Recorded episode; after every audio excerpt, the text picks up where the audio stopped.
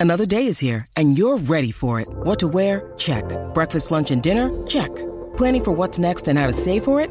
That's where Bank of America can help. For your financial to-dos, Bank of America has experts ready to help get you closer to your goals. Get started at one of our local financial centers or 24-7 in our mobile banking app. Find a location near you at bankofamerica.com slash talk to us. What would you like the power to do? Mobile banking requires downloading the app and is only available for select devices. Message and data rates may apply. Bank of America and a member FDIC.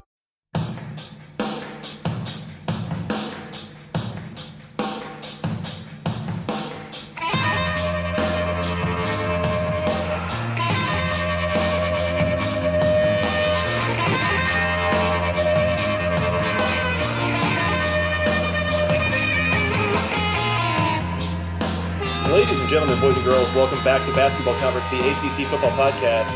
My name is Joey Weaver. He is Mike McDaniel. Mike, this might be a rough one. Uh, Might be. yeah, it was a rough one for the ACC this weekend. Uh, we're going to talk about some games we had this weekend. First off, how are you doing? Are you hanging in there? Um, I'm hanging in there. Well, that Uh, makes one of us. Yep, that does. That makes one of us. Rough, rough weekend, we'll say. Um, we're going to recap what was a, a pretty disappointing weekend for the conference. But to start out, Mike, let's let's start here. We've started out the first couple of recaps this way. If there was one thing that you learned this weekend about the conference, what was the big thing you learned? the ACC sucks. And that might be putting it nicely. That is putting it nicely. It is Clemson and you know, 12 to 15 layers of dog shit. It's very, very, very, very bad. Cover your ears, everybody. It's bad. Uh, yeah, we might be labeling this episode not safe for work. Uh, Yep. This is this is not going to be fun. Um, the thing that I learned, and I'll, I'll actually be a little more diplomatic about this. Um, I think at this point we have to really recognize that this is a, a, a definitive transition year for the ACC. Um, are several teams that are very clearly in the midst of a transition, and there's a few more teams that might be on the on the verge of going through a transition. We'll put it that way. Um, this was a, a rough weekend. This there were several out of conference games that by far did not go the way that we thought they would go, and they went in a very negative way for the ACC's conference reputation and just generally kind of what we expect this conference to be this year. Um, so let's dig into this, and and usually we tend to start with kind of the, the biggest game of the weekend, that kind of thing, the most. Um, the most interesting, usually a conference matchup, something like that. Uh, Mike, tonight we're going to start with an FCS game. Hell and yeah. the reason that we're starting with that FCS game is my Georgia Tech Yellow Jackets uh, lost to an FCS team for the first time since 1983. Um, the Citadel 27, Georgia Tech 24 in overtime. You actually got dangerously close to calling this game like on the money score wise. You said 30 to 27 Georgia Tech. Um, In my in my defense, I was very drunk during that preview episode, so I I don't remember much. Um, hopefully, I was semi coherent. well, that was something you had in common with me by the end of this game. I, I don't remember Oh, much no. either. Oh no. Um, so, Mike, here's what I think we need to do. Um, I'm going to ask you to set a timer for two minutes. Yep. I, I'm going to just going to talk and share some feelings for two minutes, and at the end of two minutes, I'm I'm done talking about this game. How's that sound? All right, on your mark, get set, and go. What an absolute embarrassment. What an absolute abject disaster. There is no excuses for this whatsoever. And and most importantly, Mike, this is not about the players. There are some people saying, "Oh, well, this, you know, this just says what Paul Johnson did towards the end and kind of what they left in the cupboard for Geoff Collins." Give me a damn break. If you don't think Georgia Tech's players are good enough to beat the damn Citadel, by the way, the Citadel Military Academy, respect the troops, appreciate it, all that. If you don't think Georgia Tech's got the players to beat the damn Citadel, you've got another thing coming, man. This is a ridiculous, poor, poor coaching effort from this coaching staff. It is an absolute, again, it's an embarrassment. The offensive play calling at this point, I don't know if they're actually trying to win games or if they're just trying to put something on film for the recruits or something like that. It, it is ridiculous. It makes absolutely no sense what they're doing. There's no regard for what works, there's no regard for what anybody's any good at. They just have a bunch of stuff that they're just doing for no apparent reason. I can't find any rhyme or reason to anything that Dave Patenaude is calling for this offense right now. It's ridiculous. The defense, the defense defending the option offense, which sure that gives some teams problems at times. We've seen that happen for 11 years at Georgia Tech because there's almost everybody that played in this game defensively saw this for at least a year weekly in practice because that's just what Georgia Tech ran up until now. How is it that nobody had a way of finding a way to stop this? This is ridiculous, Mike. The 30 seconds. Keep going. The Citadel had 42 minutes of possession in this game. Georgia Tech could not get off the field defensively. They went three and out multiple times on offense. The drive chart for Georgia Tech punt, punt, touchdown, three and out, three and out, touchdown, turnover on downs, touchdown, field goal. Like that, it was just a terrible showing. So much inactivity. Seconds. The offensive line is a complete disaster. The end of the game clock nonsense was awful. What an absolute embarrassment. There is no defending this. Don't try acting like this might be okay. It's not. This is on the coaches. You're not firing anybody for one game, but man, this is going to come up on their performance review. That's all I got, Mike. This is a complete disaster. I'm pissed and I'm done with it. Uh, when you said this is all we got, that was two minutes and 11 seconds. Nice job. Oh, yeah. Held on to that pretty well then. All right. Yeah. Um, all right. So at least one person is going to Okay. Georgia Tech. um, I'm gonna take a, a swig of my drink now. Yes, take a swig of that drink. You will need it. Um, what in the hell is going on with that offense? It's what I said. I mean, it's like there's no regard for what is working. There's no regard for what people are and aren't good at. It makes zero sense what they're doing on offense. I don't know what they're doing on offense. Um, What's more troubling is they gave up 320 yards rushing to the Citadel, who, granted, has a decent rushing attack, but the defense left a lot to be desired. Um, the offense, I mean, man, oh man, you didn't turn the ball over and you still found a way to lose. Um, whew. Um, all right, passing the football. A lot of penalties for Georgia Tech in this game too. By the way, they got unsportsmanlike conduct like three or four times in this game. Yeah, which you're doing that against a military academy that is by far you know inferior talent wise to you. What in the hell is yeah, that? That's not that's not good. Um, uh, Georgia Tech got outgained by the Citadel 350 to 301. Um, Georgia Tech only had the ball for 18 minutes. That's a problem. Um, you mentioned the penalties. Penalties were a big issue. Uh, Georgia Tech's biggest opponent continues to be the forward pass. That's something they need to f- figure out very, very quickly. Uh, I can't believe they lost to the Citadel. I really, I wish I had more for you. I can't believe they lost to the Citadel. Okay, last thing, and then okay. I'll actually be done. Um, so I, I, mentioned how the offensive play calling makes absolutely no sense. And part of that, Mike, is as you mentioned, the forward pass continues to be Georgia Tech's biggest nightmare. And part of the reason for that is that they are specifically only going for forward passes.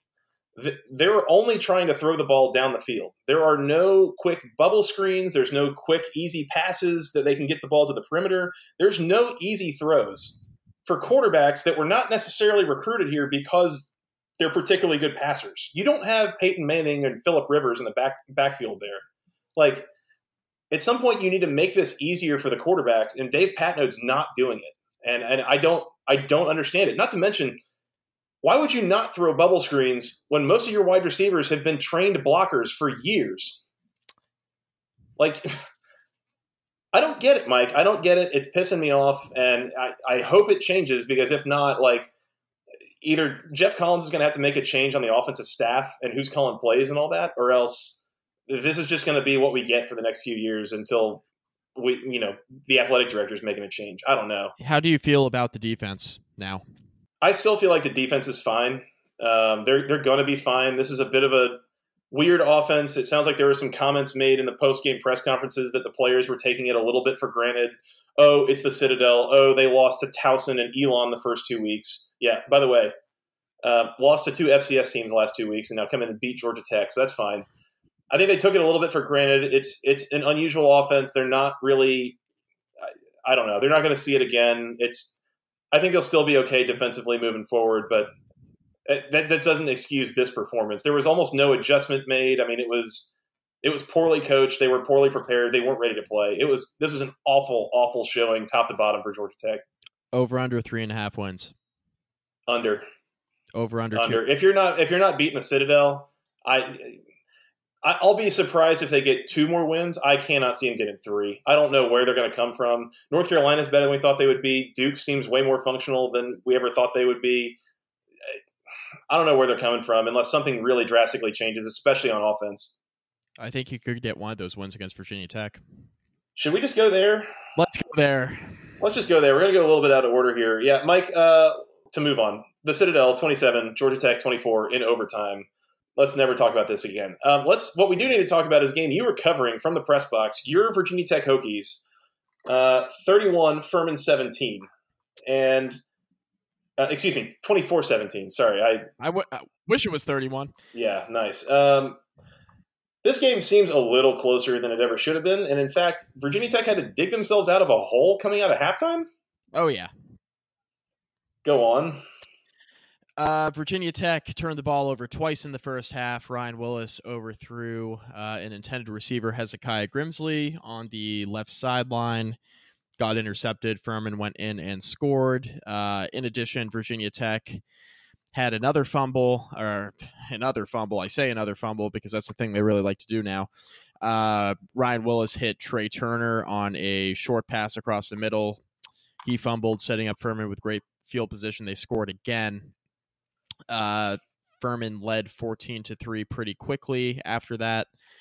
Uh, Virginia Tech's offense was moving the football a little bit in the first half, and the turnovers did not help. And the defense actually played very, very well yesterday, which it should because you're playing against freaking Furman. Um, The Furman University Christian Knights, as it were. yeah, the uh, the Paladins. Um, I'll, I'll let you build the uh, we'll just the play that abbreviation there in your head. Yes, let's go with that. Um great. So Ryan Willis, 17 of 21 for 123 yards. One touchdown, one pick. Uh offense is not fit for him, Joey. He is a sling it pocket passer who is now confined to short passing routes because his offensive line sucks and he is not a runner as a quarterback, but they continue to try to run him on quarterback keepers, which 10 carries for negative five yards is what you get when that happens. Now, you know, a couple sacks built in there, obviously, but uh, not good. Uh, running game was better. Keshawn King, 12 carries, 119 yards. Problem is, he left the game with a hurt knee. Um, he met with the press afterwards, and he is going to be okay. Just a bruise, so nothing serious there. But uh, yeah, he was hurt, so that wasn't good. Ryan Willis left the game briefly, got the wind knocked out of him. He ended up being okay. Uh, Virginia Tech is very, very good at putting together quarters of football. Sometimes they'll put together full halves of football.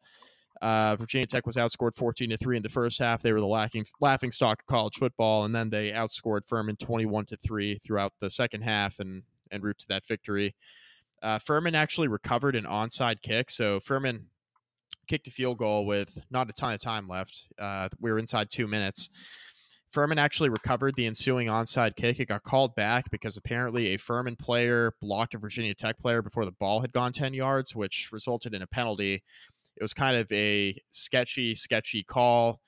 Um, Is that a rule? yeah, apparently. Um, so, for what it's worth, um, in the press room after the game, uh, it was either Andy Bitter or Norm Wood. Either way, um, shout out Norm.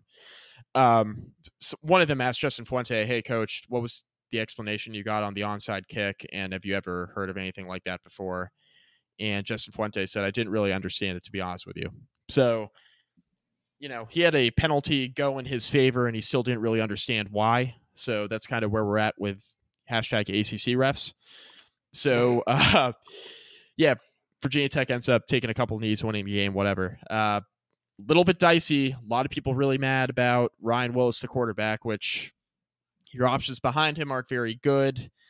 Um, he's the best quarterback to play to the strengths of the roster right now. The strengths of the roster are at wide receiver. The problem is that the scheme offensively is not tailored to a pocket passing guy. It's tailored to a guy who can run and throw, a la Jerod Evans. So that's kind of where we're at. A lot of people are fed up with the coaching staff, fed up with the quarterback, fed up with the inconsistency. I get all that. Uh, from a 30,000 foot level, I think if Virginia Tech cleans up the turnovers, which, uh, by the way, updated as of yesterday, they now have the worst turnover margin in college football out of 130 teams in the FBS. Uh, they are turning the ball over more than anybody else, and they are not producing turnovers on the defensive side of the ball. With that being said, the defense is playing a lot better. Offense cleans up the turnovers. I do think they'll be okay, Joey. I think the turnovers are leading to some inconsistency on offense. It's you know, lack of complementary football makes the defense tired at times or missing tackles they would make ordinarily. Uh, so the defense has taken strides in the right direction, which was the major, major issue last year. I feel like the offense has taken a little bit of a step back, though, with these turnovers compared to a year ago. So I think that's something they need to figure out. Either way, not a good look for Virginia Tech, falling behind to an FCS team. Um, they ultimately win the game, but there's a lot to clean up. They do have a bye week before they face Duke at home in a couple weeks on a Friday night, so nothing will get weird there. Um, do I think they'll be okay? Yeah. Do I think they'll win nine games? No. I think this is a seven or eight win team. Joey, you're probably right on the money with that prediction. Mike, I'm sitting here thinking. So we record this on Sunday evening. I, am actually really looking forward to next Sunday evening's recap show, as both Virginia Tech and Georgia Tech have bye weeks next week. So we don't have to talk about either of our teams next week. It's going to be great. Thank God. Yeah. Yeah, no kidding. Good. We need it. Uh, by the way, yeah, Virginia Tech needs to win seven games to make a bowl game. Just as a reminder, because they have both uh, Furman this game as well as Rhode Island on the schedule. Two FCS teams. Uh, by the by the way, Joey, it almost ended up being six because you know you assume seven if they you know beat two FCS teams. They uh, wasn't looking good there for a bit. That's yesterday. true. That is true. Um, yeah, I mean, if they lose to Rhode Island here in mid mid October, yeah, it's still six. That's fine. Oh God. and so my question to you, Mike, is at two and one are the Hokies winning five of the following games? Duke at Miami, Rhode Island, North Carolina at Notre Dame, Wake Forest at Georgia Tech, Pittsburgh at Virginia. Yes. At, with a Barely. little bit of hesitation in there. well, okay, so I think Duke's probably a toss up. North I mean, Duke really hasn't played anybody yet. I mean, they played Alabama, but I'm talking like a team at their level where we could like glean something from the result. Mm-hmm. We haven't really. I mean, they played Middle Tennessee and North Carolina A and T, and then Alabama. So don't know what Duke is yet. Um, now, granted, they actually blew out the FCS school slash uh, Group of Five school that they did play. So for what it's worth, Virginia Tech couldn't do that. Uh, that game's at home. Let's call it a toss up.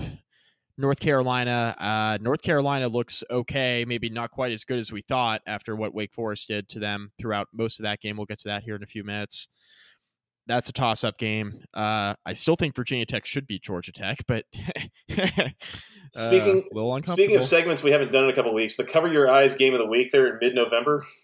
Virginia Tech at oh, Georgia boy. Tech is going to be an atrocity at this point and what I love about that segment is you can take it two ways. The cover your eyes game, as in, oh my god, that team's about to get murdered, or oh my god, please don't watch this game. Yeah, you deserve better. Yeah, yeah. Uh, Rhode Island, you better win that game. And then it's got to be one of what Miami, Notre Dame, UVA, Pitt, and Wake Forest. I mean, at Miami, at Notre Dame, at Virginia, all really feel like losses at this point, with the exception of the fact that you haven't lost to Virginia in like 16 years. Yep. So yeah, I mean, you basically got to go. Uh, other than that, you got to go like almost perfect through. I don't know. Perfect. I'm I'm a little skeptical at this point. I do not like what I've seen from Virginia Tech this year. Um, yeah, I've got one thing on Virginia Tech before we move on, Mike, and it's it's a new segment that I would like to call the Virginia Tech Run Pass Balance Report. Please don't do this. We sit here and we acknowledge, and we are all in agreement that Virginia Tech is bad at running the football. Right? Is that fair? Better yesterday. Yeah, I mean, averaged a little over five yards per carry against an FCS team, so that, it was better. It still not like particularly awe inspiring. Twenty-one passing attempts, forty-three rushing attempts. Mike, more than yep. more than double the running plays as they had passing plays for a team that seems built yep. to almost run the air raid. So, yep, whatever Virginia Tech's doing on offense is a mystery to me, and I'm guessing you're in that boat as well. Yeah, and real quick before we move on, offensive line, they've had injuries, but even healthy, they didn't look very good in the opener against Boston College. And we're at the point right now where uh, the receivers can't run more than five yards down the field without Ryan Willis getting molested in the backfield. So this is a big problem. Big problem. Good times. Virginia Tech 24, Oh, yeah. Furman 17. The Hokies survive and, and live to play another week. Um, a team that did not survive this week, Boston College, a three touchdown home favorite against a crap ass Kansas team that just got beat at home by Coastal Carolina. Kansas 48, Boston College 24. Mike, what in the blue hell happened to Boston College in this game? I it my take on this was they went up 10 nothing early in this game and then spent the rest of the game looking like they knew they were going to win as like I put it this way. Boston College went up 10 nothing, put it in cruise control, except they didn't put it in cruise control going like 8 over. And they didn't put it going the speed limit. They went like 10 miles an hour under the speed limit and then Kansas just blew past them. Like what in the hell is this from Boston College? Boston College uh, closed as a 20 point favorite, Joey, at home against Kansas. A very, very bad Kansas program for a number of years now. Mhm. Uh, Mhm. closes a 20 point home favorite. Uh, Kansas ends up covering that 20 and then 24 more. Um, the largest cover by a road underdog in college football history, Joey. That is from Chris Fallica. So, Dudes Yeah. to the right, dudes to the left, stuck in the middle with you. Good on you, dudes.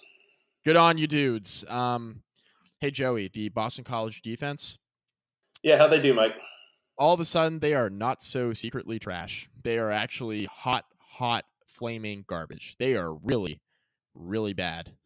Um, Kansas's Khalil Herbert and Pooka Williams combined to go 33 carries for 308 yards on the ground and two touchdowns. oh, yeah. Oh, yeah. Noted power running powerhouse Kansas did that to your Boston College defense. Yeah, and some guy named Carter Stanley went 20 of 27 for 238, three touchdowns and a pick. Um, yeah, Joey, Kansas had over 500 yards of offense, and woof, city for BC.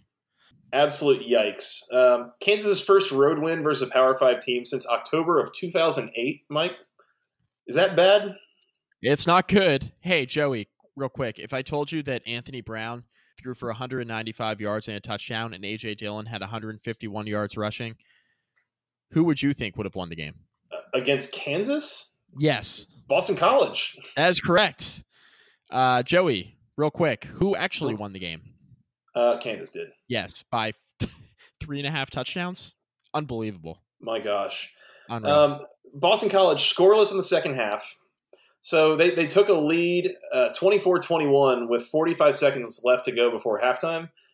Kansas from there scores 27 straight points to end the game.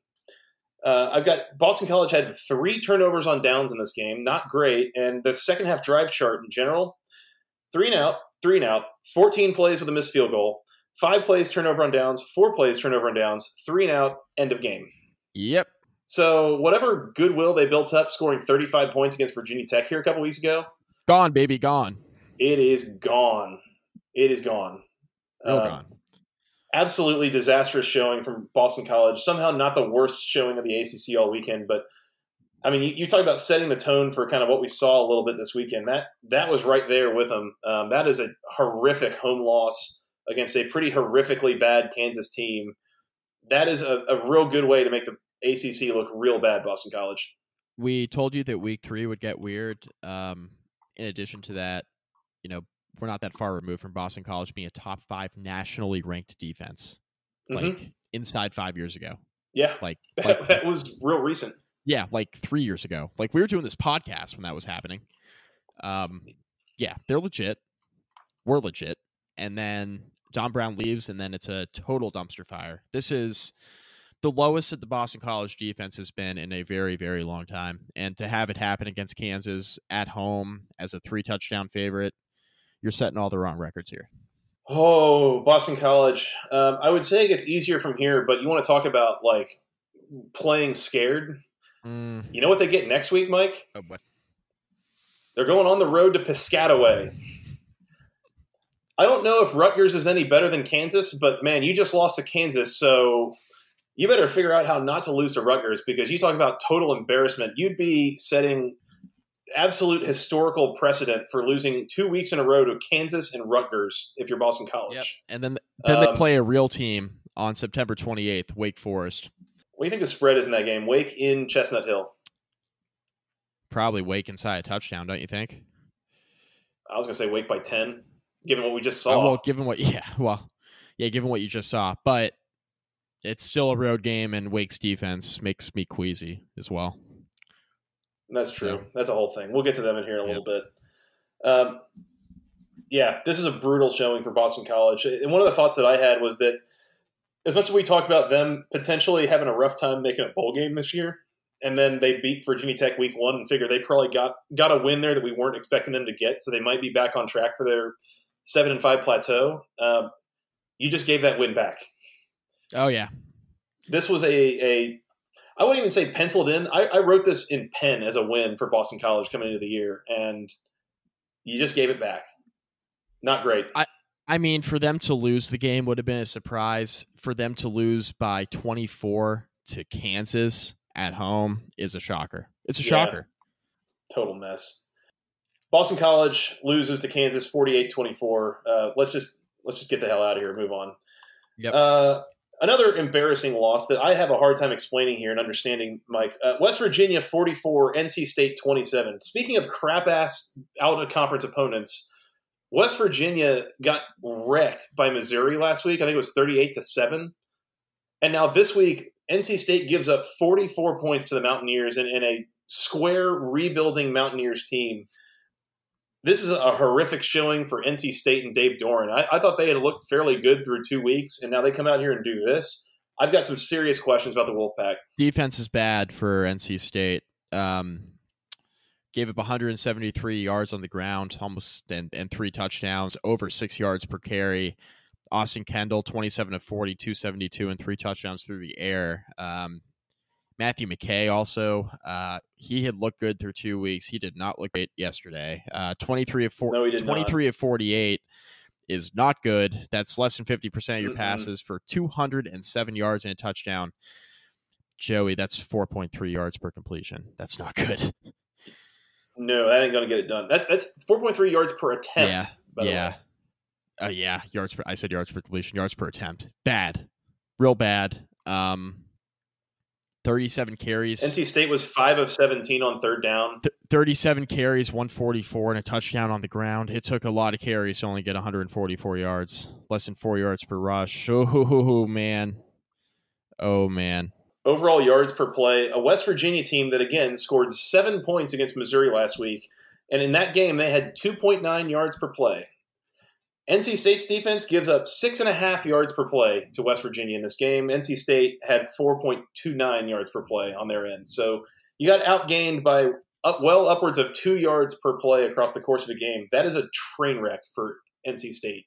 Yeah, and in addition, like offensively, Emeka Emezie, 12 catches, 103 yards. Rest of the roster had 12 catches combined. Mhm. Matthew McKay is locking onto one guy, and oh man, he is not going to stop peppering him with targets. What a disaster. NC State's second half drive chart, by the way, Mike. Three and out, three and out, 11 plays field goal, three plays field goal. That was on a short field off of an interception, by the way. They didn't get a first down, kick a field goal.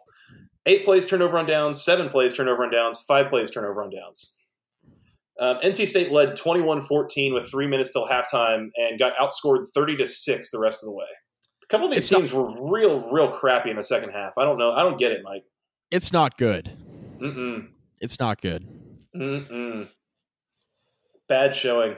NC State was like a touchdown road favorite here and got just got beaten beaten up by Thank- West Virginia. Thank God. I, or, or did I? I was going to say, thank God I didn't touch the spread, but I might have. Oh, I touched it. I, I this cost me something. Yeah, Cost me a couple Ah. shekels. it's bad. Woof. West Virginia 44, NC State 27. Um, I think that's all I have for like explicitly embarrassing, terrible losses here for the ACC. We've got one more later that we're going to talk about that I think was also kind of a mess in its own way, but uh, we're, we'll save that here for a minute. Let's move on. Virginia 31, Florida State 24. I don't know if you watched this game at all, Mike, but this I is did. a wild, fun, ridiculous game. Um, Florida State, by the way, they blew another fourth quarter lead, Mike. They did. They're getting really, really good at that. Yeah, mhm. And that- they led seventeen to ten at the end of the third quarter. Yeah, that's not something you want to get good at, by the way. No, Uh, no. let the record show. Um, okay, so back and forth, second half, Virginia. oh man, Virginia went in to score to tie the game, and then what happened, Joey? Uh, Florida State got it back and went three now. Well, before before that, before that, Virginia goes in to tie the game. They get the score they needed, and they miss the extra. Oh gosh, I forgot about that. You're right. Oh, that was that that was way way back early Yeah. fourth quarter. Um, so much happened after yeah, that. I they forgot missed about the extra point. Yeah, they missed the extra point. Um, let's let's take it up. Let's take it up a level. Cam Akers, 18 carries, 78 yards. That is not the Cam Akers that we've seen all year long. I think that's that speaks to Virginia's defense as much as anything. Correct. Virginia did an excellent job slowing down Cam Akers, and in my opinion, with all the back and forth and everything that happened in the fourth quarter, that right there is the reason overall why they won the Mhm. football game. They slowed down Cam Akers and they made James Blackman throw to beat them, which, by the way, he damn well Mhm. did. He was real close. 22 of 37, 234, and three touchdowns. The stats are fine, but he made some big time throws in the fourth quarter to get Florida State within striking distance, obviously. The last drive in and of itself was he made a couple of good throws there, but the clock management, oh God, the clock management was terrible. It really was. That was that was an atrocity in and of itself. Yeah. That was really, really bad. Um They were wasting deep in- timeout. They were just like running little dive plays for no apparent reason and burning a bunch of clock. Like Florida State managing the clock there on that last drive was a total train wreck. they wasted timeouts and then when they needed one they didn't take it obviously because they couldn't. And then so you're inside the, the virginia 10 with what six seconds left seven seconds left? Get up to the line spike it. Oh just kidding. We're not going to do that. We're just going to try to run a play off the right side with cam akers. Uh, what are you doing i They're mean that's four coaching yard line. Yeah, they're on the four yard line. They go wildcat, just snap it straight to Cam Akers, tackled for no gain, and the game's over. Yeah, and that's that's on coaching, which is Yeah. I mean, we talked about Willie Taggart not being long for the job and all that. We covered that in the recap. Um, you know, obviously with what happened last week against UL Monroe and barely eking out that win and man oh man. Um a lot to unpack here, obviously. I thought defensively Florida State was okay at times. At other times, they weren't very good. Bryce Perkins, two, 295 yards, a touchdown, and two interceptions. The two interceptions in the first half were not very good. And Bryce Perkins, this is now a trend, Joey, by the way. He threw two really, really questionable interceptions against William and Mary last week. The thing again, uh, the thing about Bryce Perkins is that when he makes those mistakes, he does something wild to make up for it. So he makes a real, Mhm. you know, makes a couple, couple of big time throws in the second half and the fourth quarter specifically. Um, scrambled for a couple of big time first downs. I mean, Bryce Perkins makes up for it in other ways, which is huge, which not a lot of teams have in the ACC. But keep an eye on that against better defenses, a la Miami. Um, their their secondary is no joke, and Bryce Perkins seems to have a tendency to throw it into traffic. Anyway, Virginia s- survived somehow, and then they stormed the field as a home favorite against a bad Florida State team? Question mark. Um, yeah, I can confirm that that happened, Yeah, and I I definitely turned my head in a couple different directions when that happened. weird, total weirdness. Good I game though. what you're doing here, Who's fans. Yeah, Um, yeah, for what it's worth, one of those two Bryce Perkins interceptions was basically a hail mary at the very end of the first half. Um, Florida State had the ball with like two seconds left and took a knee, so there was no real no harm, no foul on that one. That, that kind of was what it was, but the other one not great. Um, I, by the way, I don't know if you saw on the, the two point conversion that uh, Virginia scored to make it a full 31-24 game, but the Bryce Perkins little prance into the end zone amidst all the blockers and defenders and everything was just this little chef's kiss thing of oh Yeah. oh my gosh it was so beautiful yeah. Scramble, scramble left. Doesn't look like there's anything there. Starts dancing around like two cuts, and then basically a half-ass leap into the end zone. Like while everything, I, it's chaos around him. Like three or four defenders hung up, like cra- craziness around him. It was like he was tiptoeing across the pillows and the floor is lava. Like it was, it was hilarious to watch. It was beautiful. I loved it. Um, yeah, a couple things I have in this game. Uh, Virginia time of possession, almost forty minutes. Yep. Um, Florida State just does not seem to be interested whatsoever in like sustaining drives from a timing standpoint. They just want to get on the field and get off the field with with or without points. Like, and it's almost like that has something to do with the defense giving up leads in the fourth quarter. Almost like the more time they spend out there through the course of the game, the more exhausted they get. I don't know. It's this crazy thing that maybe maybe somebody, a medical professional or something, can figure it out for me. But I, you know, seems like there's a correlation there. I don't know. Yeah. Uh, no, Joey, real quick, just to just to cut into it, kind of plays into that. Cam Akers not running the ball that well yesterday um, had a lot to do with that with the time possession. So Virginia gets a little bit of credit there too.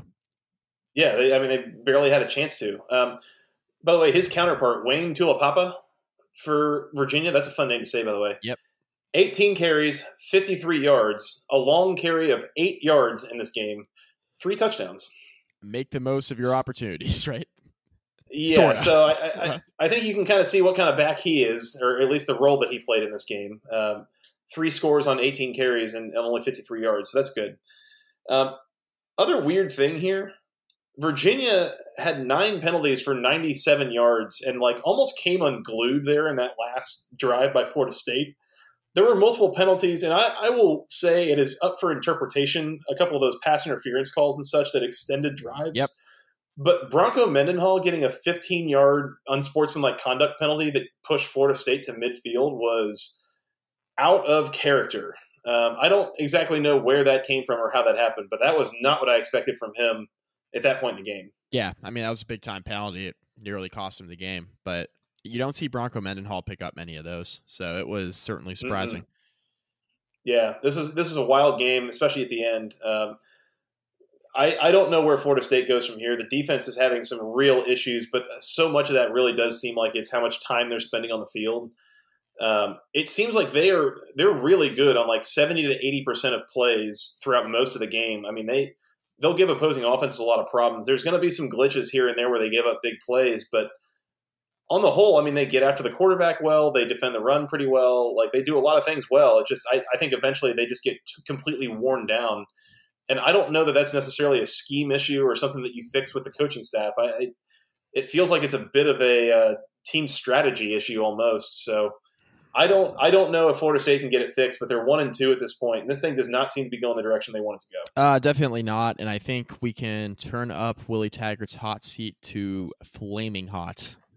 Did you say there was like a four year old that had a lemonade stand going to try to help fund Willie Taggart's buyout? really? Uh, yeah, that's a fact. A fact that I saw from like a Deadspin article. So we'll call it a fact, but it could be a lot of things. Who's who's to say? Go ACC, baby. Yeah. Virginia 31, Florida State 24. Hey, it's Kaley Cuoco for Priceline. Ready to go to your happy place for a happy price? Well, why didn't you say so? Just download the Priceline app right now and save up to 60% on hotels. So, whether it's Cousin Kevin's Kazoo concert in Kansas City, go Kevin, or Becky's Bachelorette Bash in Bermuda, you never have to miss a trip ever again. So, download the Priceline app today. Your savings are waiting Go to your happy place for a happy price. Go to your happy price, Priceline. Uh, let's move on. Another super fun game. Wake Forest 24, North Carolina 18. This was Friday night. This was a roller coaster ride, Mike. Uh, Wake was just dominating this game in the first half. They led 21 to nothing at halftime. And uh, then what happened? And then there was a comeback. UNC uh, scores uh, 18 straight points, like to make it within three. Wake ends up kicking a field goal. North Carolina has one last chance at the full comeback.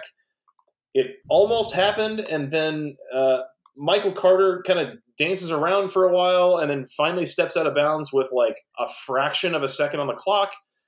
The officials didn't want to uh, to uh, acknowledge that. They didn't even want to go review it. They were like off the field by the time that anybody ever would have even like buzzed down for a review. Yep. And the ACC ends up apologizing for it on Saturday, saying, "Yep, we messed that up. They should have had a second. Now, I, does that make a real difference? Like, does Sam Howell actually complete a hail mary and, and win the game for UNC? I mean, actually, the way things have gone for UNC so far, yeah, probably. Probably, yeah. Probably, but it was also a bit of a dumb decision. I don't know why Michael Carter didn't just step out of bounds quicker. He was really milking it for like an extra yard or two, spending like multiple seconds doing so. He should have stepped out of bounds earlier. But Yep. Either way, UNC tries to make the comeback. They almost do, and then Wake Forest holds them off. Uh, really good game. Wake Forest looked really good, and then really struggled in the second half in a lot of ways. I, I think I'm pretty impressed with both of these teams, honestly, coming out of this game, Mike. Yeah, not to piss off North Carolina fans, but you kind of got what you deserved with that Michael Carter play at the end. Um, not to ruffle any feathers, but I'm going to ruffle feathers. Um, yeah, so the ACC screws up. Mack Brown had an aneurysm on the sideline. I mean, he was real, real mad. you steamed. Yep. There goes my perfect season. Um, Wake Forest is good, Joey. Wake Forest is good. The more you know, Mike. I know. The more you know. So they're good. That was that was incredible. Um, I can't wait. I can't wait to use that sound more. Uh, Uh-huh. Jamie Newman in this game. So he goes 14 to 26 for 214, touchdown and a pick. Looked a lot better in the first half than he did in the second. Uh, Wake Forest rushing the ball pretty good, 222 yards on the ground. Took him 48 attempts, but hey. Uh, most importantly, Joey, Sage Surratt alert. Whew. Whoa, baby. Nine catches for 169 and a touchdown. He good. He real good. Um, Keep so- in mind, James only completed 14 passes. Nine of them were to Sage Surratt. Yeah. Uh, speaking of locking onto targets, uh, yeah, Sage Surratt has a way of getting open, and it's really helping Wake Forest offense out. Uh, the defense obviously can be a little bit dicey at times. We know that just based off of based off of what North Carolina was able to do down the stretch. Uh, with all of that being said, I don't come away really like that disappointed with North Carolina. Like, hey, it's a tough conference game, right? Uh, on the road that you lose. Uh, obviously, falling behind wasn't ideal, and you had to really dig yourself out of the hole. But you know, I still, I'm still pretty optimistic on North Carolina throughout the rest of the season. I, I still think they'll have an opportunity, obviously, make a bowl game and everything of that sort. But yeah, falling that far behind to Wake Forest with how well they're coached, that is a tough ask of anybody, especially of a freshman quarterback, to make enough plays down the stretch. He nearly did it, nearly pulled it off. But uh, yeah, good win for Wake Forest here, three and zero. I'll tell you what, Joey, they're are are they the second or third best team in the ACC right now? I think they might be. Wake Forest? Yeah. Oh yeah, yeah. Yeah, sign me up for that. Um, Yep. I, I'm not so sure how many how many teams I would say would be favored over Wake in a neutral field, or at least that I, I think couldn't beat, or that, that Wake couldn't beat on a neutral field. Um, Cam's gonna listen to this and just freak out, but I mean, hey Cam, Wake Forest beat North Carolina, and I love playing transitive property in college football. You know the transitive property is total horse crap, but um, hey, I know one team that beat North Carolina and one team that didn't.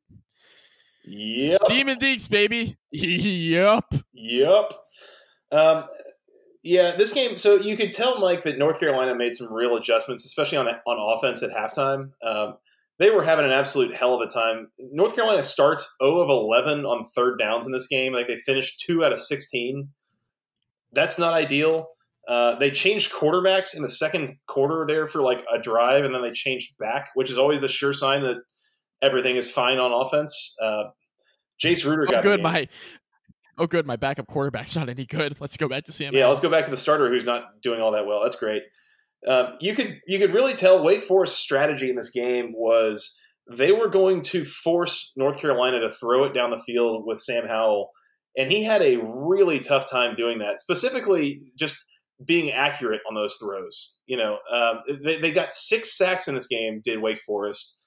And, and Howell had a real, real hell of a time trying to complete most of these passes, and that was why their offense stalled out so much in the first half. Um, I'll add too, Mike, that UNC runs the ball 37 carries for 144 yards. That's pretty good. But Michael Carter had a 50 yard carry in there, and if you take that one out, the other 36 carries went for 94 yards, which is marginally more than two and a half yards per carry. So Yep. as much Pretty as, good effort. as much as Wake Forest is like secretly a Big 12 team in my mind, they're they're going to score a bunch of points and they're not going to play a lot of defense.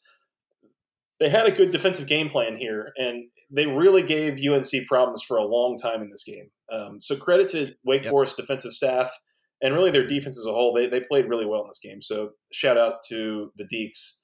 Um, really good win for them. I, I continue to be kind of in disbelief at where UNC is here, not only in year one but in month one under the new coaching staff. Um, the Tar Heels, like I, I mentioned when I was talking about Georgia Tech, like they are way more functional than I thought they were going to be. I think they might be finishing somewhere in the middle of the division instead of towards the very bottom where we thought they would be.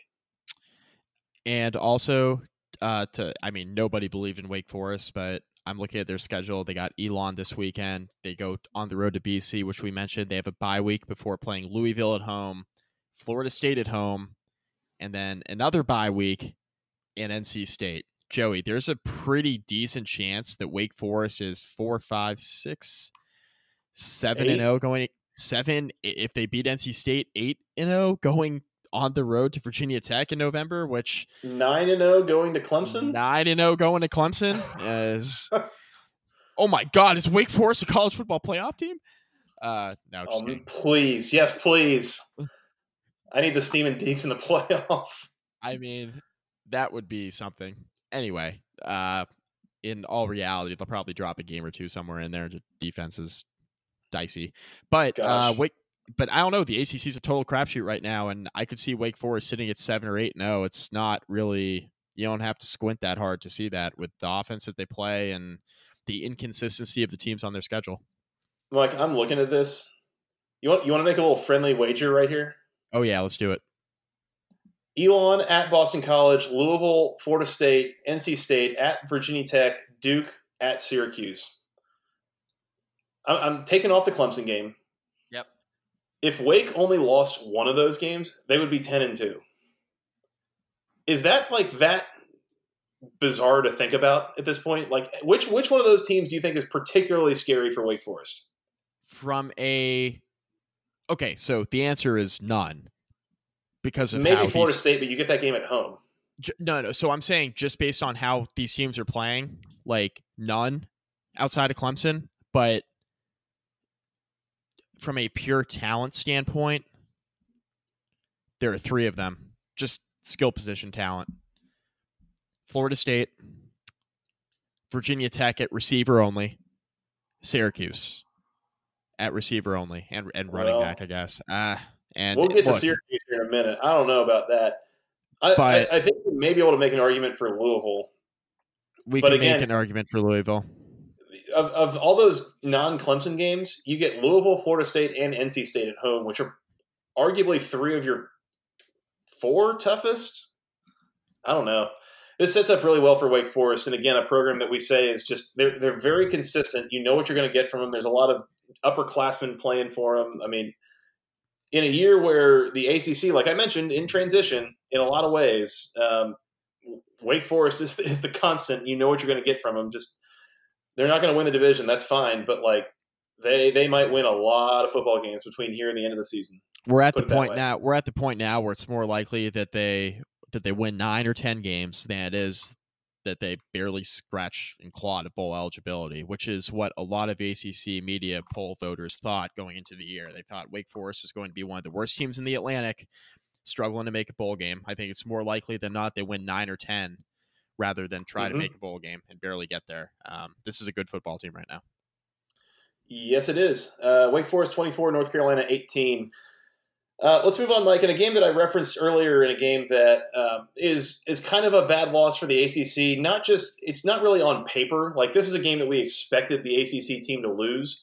It's more the matter in which they lost it is really kind of a a bit of a black eye, and I don't know if it's necessarily a black eye on the conference as much as it is on just this particular team and coaching staff. Penn State 17, Pittsburgh 10. Um, this is a game that we really thought Penn State was going to run away with. And then when they didn't, Pittsburgh had a lot of chances to make this not only, you know, a, a close game, take it to overtime, if not win the game outright. And they didn't because of a calamity of errors that was just almost squarely on the coaching staff and how this game was coached. Um, this is this is a different kind of bad loss for Pittsburgh. Not that they they you know they were the better team out there necessarily, but more that they had their chances and they just completely whiffed on them as, for coaching errors. This is a bad look for Pat Narduzzi and his staff. Clock management, big one. Um, Yikes. Play calling was a big one. Uh, Yikes. Joey, without looking down at your notes, if you had to guess which total was higher, the number of carries that Pittsburgh had or the number of yards on those carries, which would you guess? Yards. Pitts is Pitt's pretty good at running the ball. They're actually piss poor at running the ball. 25 carries for 24 yards and one touchdown.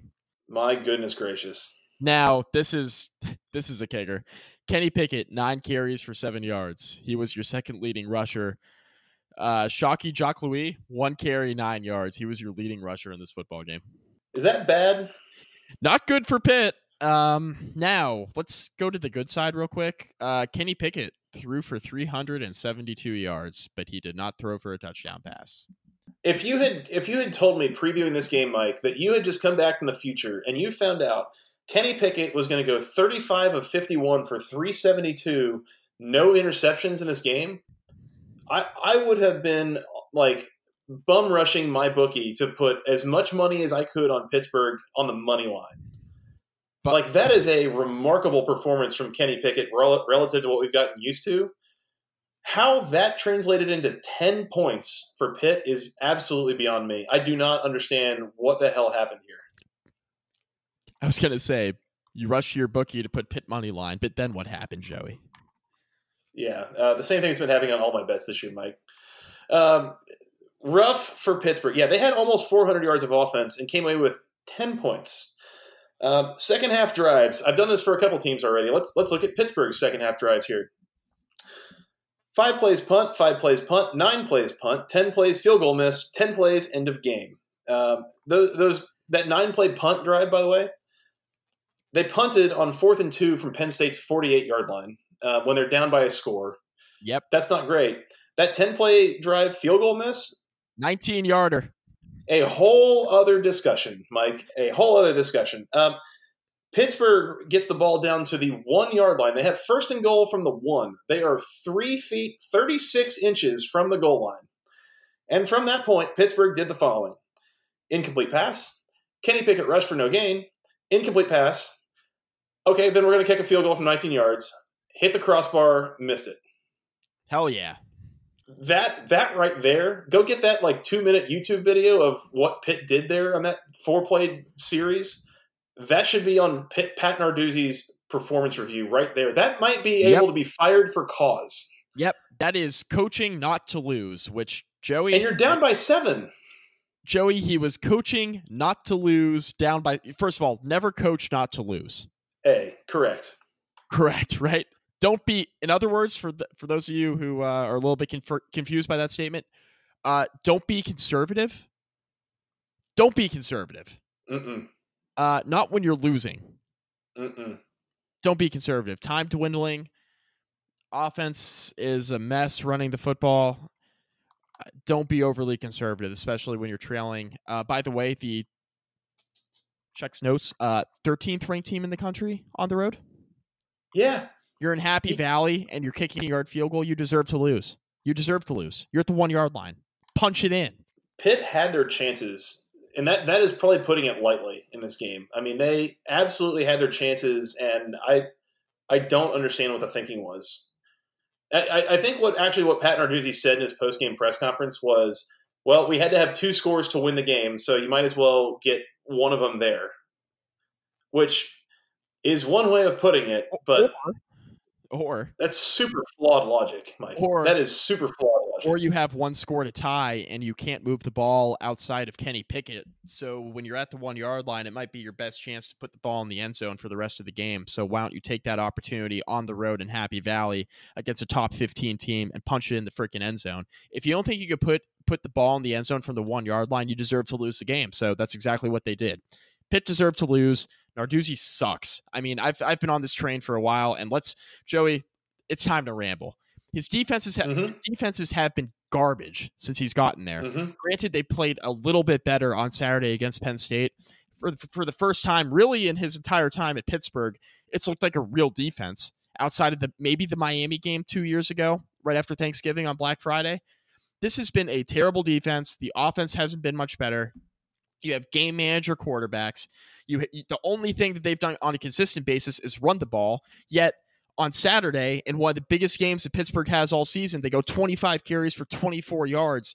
A team that's supposed to be able to run the football couldn't. Their defense has been better, but when you get that close, Joey, when you're at the one yard line, don't kick a freaking field goal. What are you doing? They deserve to lose this game, and you know what? I'm glad they did. Year five of the Pat Narduzzi era at Pittsburgh. There's no excuses at this point. I mean, you, you put up 10 points. There's a quarterback you recruited. This is a new coordinator that's supposed to make your offense go better. Like, yada, yada. This is, this is bad. Pittsburgh's bad. They've been bad. I, we talked about in the preseason how, okay, yeah, you just won the division. Can you really fire a coach that just won the division? But if I'm a Pitt fan watching this, like goodness gracious, this this is awful. Like you can do better than this. You can do better yep. than this. And and this this is hard to watch. It's frustrating because this is this is a poorly coached effort right here. Like I have in my notes, Penn State probably the better team. If we go back, you know, at Thanksgiving time and say, is Penn State or is Pittsburgh a better football team? I feel real good saying it's going to be Penn State that we say. And yet, again, Pittsburgh had their chances to win this game, and they could have slash would have won it if not for some pretty terrible coaching. That's that's what it is. So I, you know, I'm I'm with you. I'm pretty out on Pat Narduzzi at this point. I'm yep. a little surprised that Pittsburgh fans themselves have not been more on this hype train of let's try something different. I'm surprised but, you got a contract extension too. Gosh, that's a whole other discussion. Um, yep. Yeah, this is rough. I, I don't like this. Um, not a good showing for Pittsburgh. Penn State 17, Pittsburgh 10. Let's move on. Um, a game that was way more anticlimactic than everybody ever anybody ever hoped it would be. Uh, number one, Clemson 41, Syracuse 6. And let's start by saying this Clemson takes care of business. They sweep up. Trevor Lawrence, real good, yada, yada, yada. Uh, they ran the ball real well. They outgained everybody. Clemson's the best team by far in the ACC by a country mile, we'll say. Yep. Country 10 miles. There's nothing else to say. Clemson's real good. They had a little bit of an issue with Syracuse. It was only 17 6 at halftime. Syracuse played kind of admirably and gave them a little bit of an issue, but. Trevor Lawrence turnovers kept them in it. yeah, that, that, was all, you know, blah, blah, blah, blah, blah. Good. That's it. Syracuse, Mike. Yep. Is Syracuse bad again? Yep. I kind of think Syracuse might be bad. Tommy DeVito does not look good. Uh, 15 to 27 for 172 yards, no touchdowns, a pick.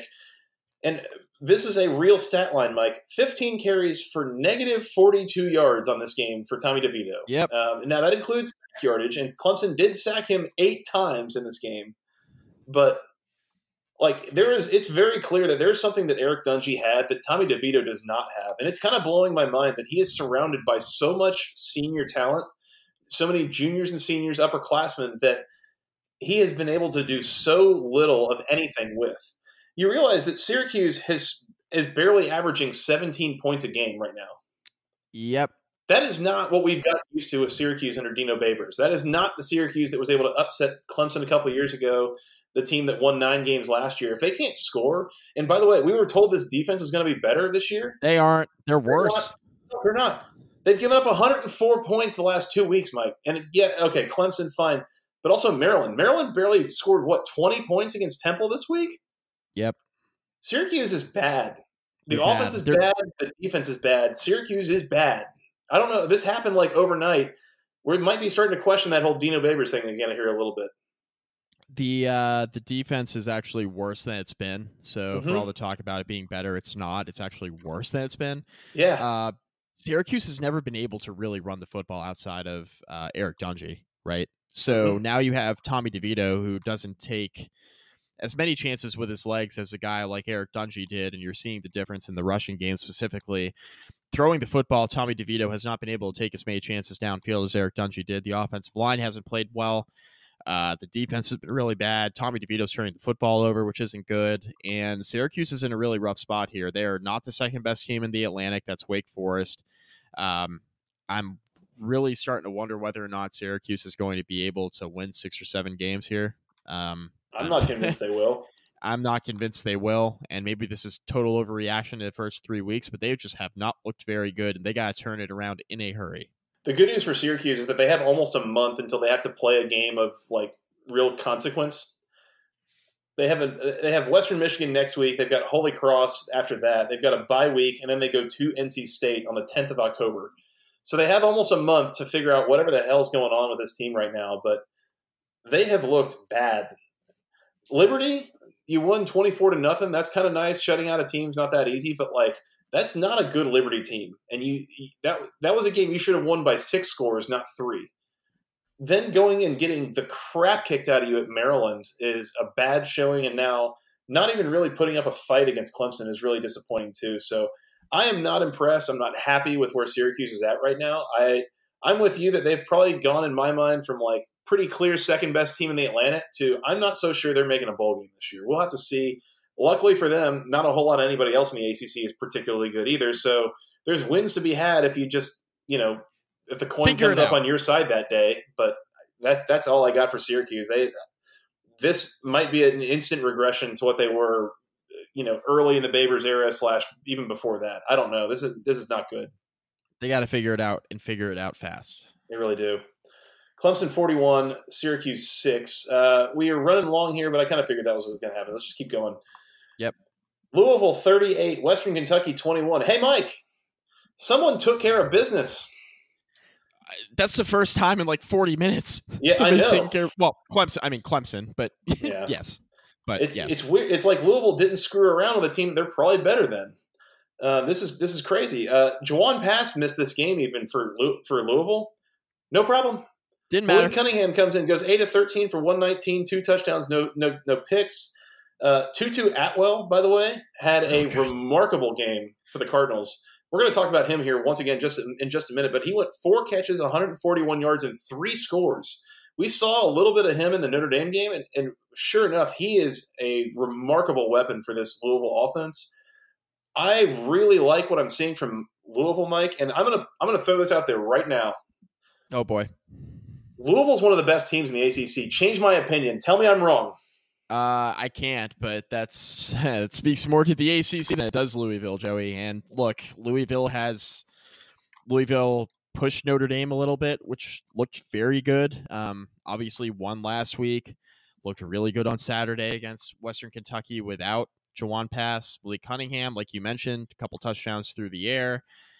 Uh, had 46 yards on the ground, looked very comfortable in the offense. Tutu Atwell, 141 yards and three touchdowns on four catches. Guy's an absolute animal at receiver. Um, Louisville looks well coached. And like we mentioned in the season preview, Joey, it's not like they had a lack of talent, it was a lack of uh, motivation and uh, their talent Buy-in. yeah, like their talent trying for once, like didn't really happen a year ago. It's happening now. Yeah, Louisville's good, Joey. They're good, and they can definitely get seven or eight wins. I didn't think that was on the table. I think it certainly is now. The Atlantic is a mess. The Coastal is a mess. It's really just Clemson and everybody else. So Louisville might be one of those teams that steps up and surprises everybody, much like Wake Forest does.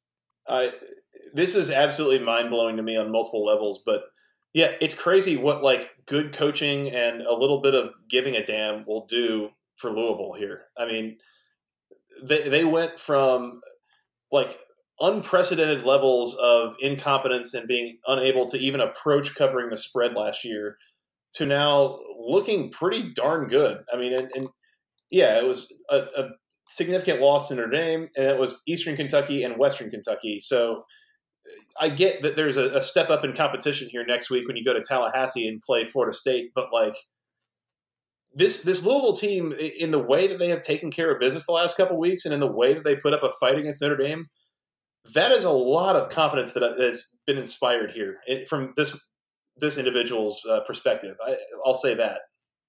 big steps in the right direction and much Mhm. earlier than we thought. If you know, North Carolina is doing that in the Coastal Division under Mack Brown. Louisville under Scott Satterfield in the Atlantic, very similar situation where they're jumping up more quickly than I think you and I expected. hmm Yeah, completely.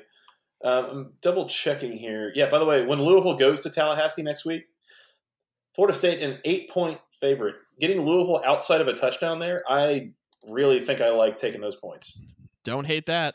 Don't hate that at all. Uh, that's all I got here. Louisville 38, Western Kentucky 21. A um, couple more here, Mike. Taking care of business. Duke 41, Middle Tennessee State 18.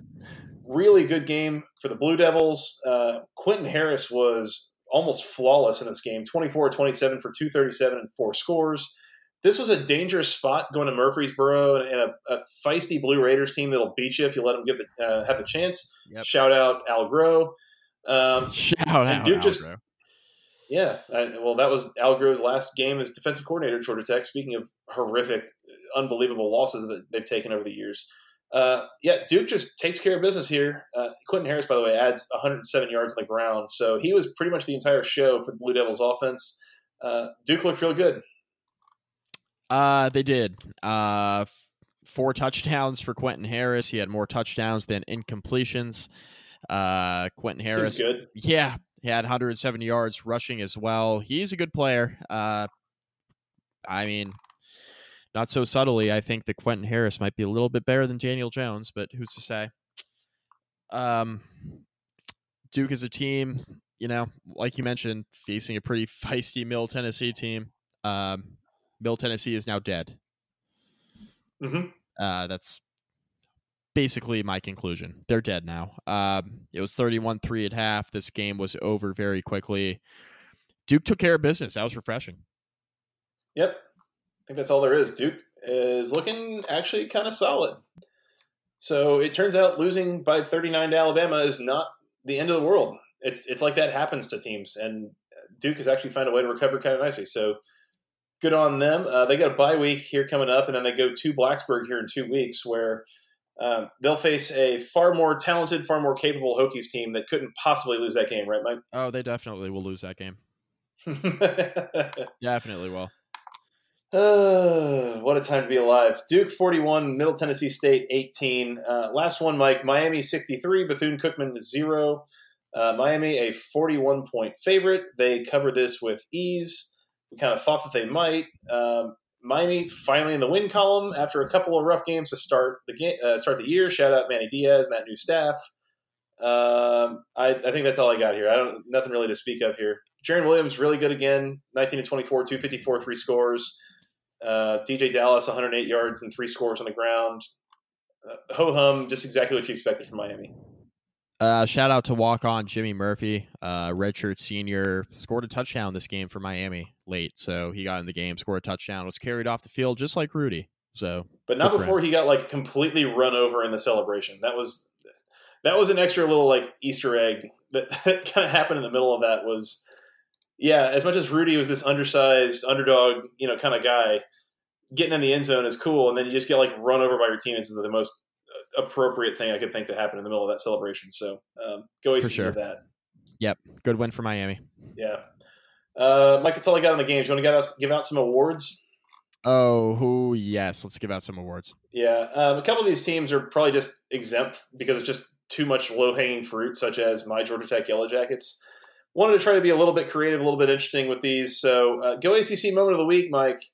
Um, your Virginia Cavaliers had a big win over Florida State, and the uh, the fans behaved accordingly. Is that correct? That is correct. They uh, stormed the field as you knew that they would. I can't imagine what would happen in Charlottesville if they lost to Virginia Tech again in a couple months. Yeah, Um, well, it, well, the thing is, Virginia was an underdog in that game. It was kind of not really an expected win, so you see why there was overwhelming excitement from the fans, right? Good lord! I mean, Virginia Tech was storming the field, beating UVA as well last year. So it's not like it's not like Tech fans are any better. They're not. Um, whoops, shouldn't have said that. Uh, yeah, but uh, Virginia storms the field against a team they were favored by outside of a touchdown. So whatever.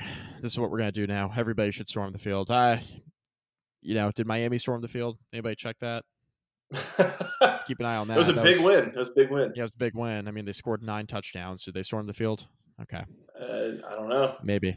Uh, Well, I mean, they would storm the field if their fans showed up, but we know that's not the case. There's no one there to storm it. There's no one there to storm it. Hey, Got him. Okay. speaking of low hanging fruit, So go ACC to you, Virginia fan base, for storming the field in a a win in a game where you're supposed to win. That's that's always cool.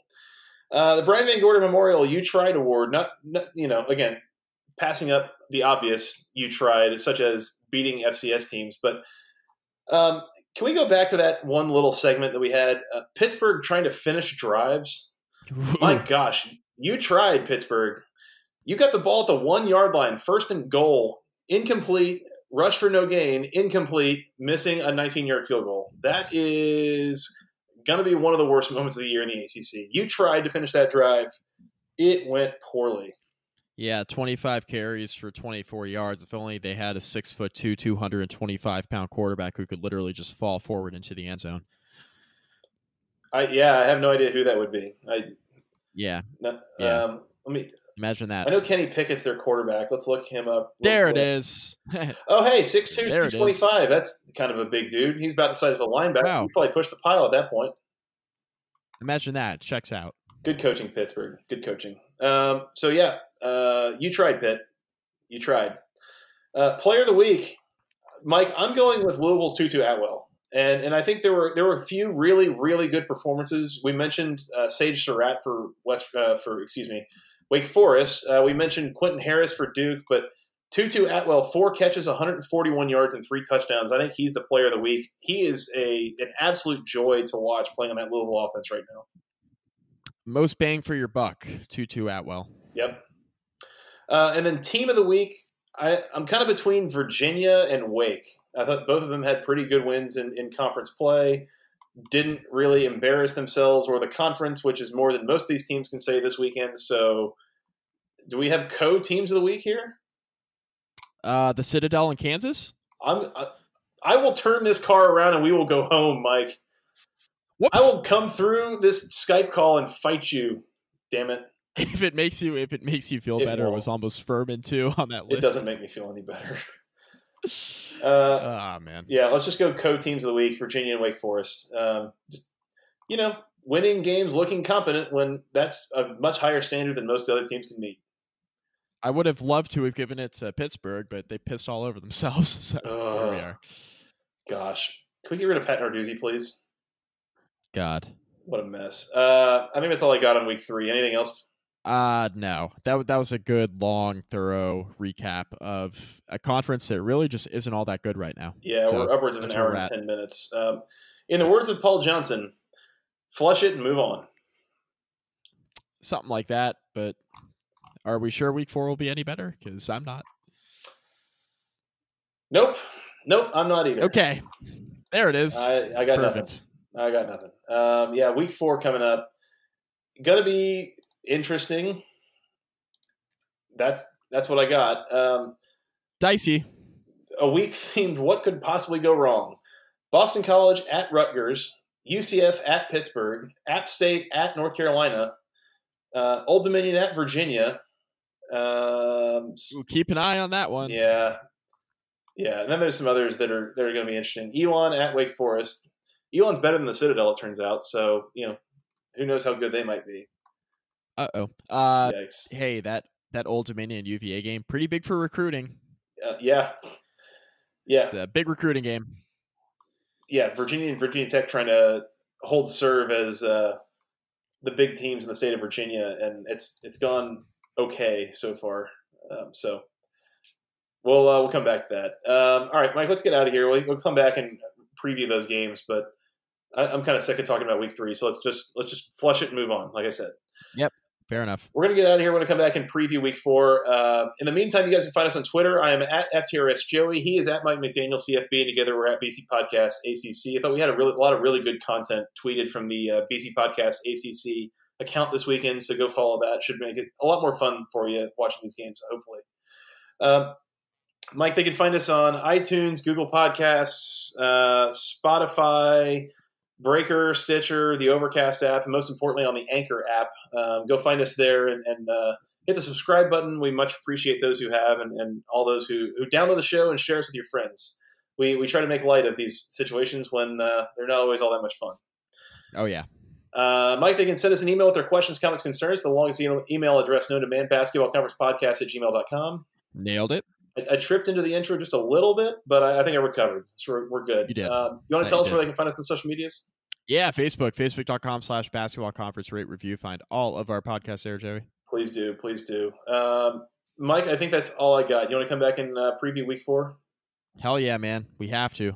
We have to, whether we want to or not, which is up for debate, but we have to.